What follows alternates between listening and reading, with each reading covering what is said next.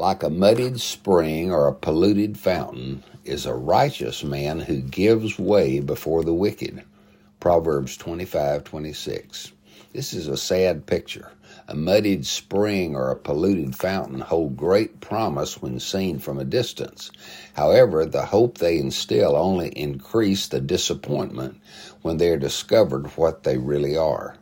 A righteous man who yields before the wicked is also a disappointment whether it's yielding before the wicked through giving in to temptation or to cowardly back away from truth because of the threats of the wicked, both weaken those who are watching and give occasion to the enemy to gloat.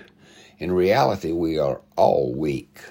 We're not justified by our courage, obedience, or sacrifice. We're justified by faith in the courage, obedience, and sacrifice of Jesus. We should never base our faith on the faithfulness of men, even if we admire them greatly. However, this proverb principle is certainly true. When godly men fall, falter, or flee, when they should stand fast, they trouble young believers and delight skeptics and unbelievers. Oh, how we should put on the whole armor of God so we can stand in the evil day. Father, help us stand in the power of your might. Amen.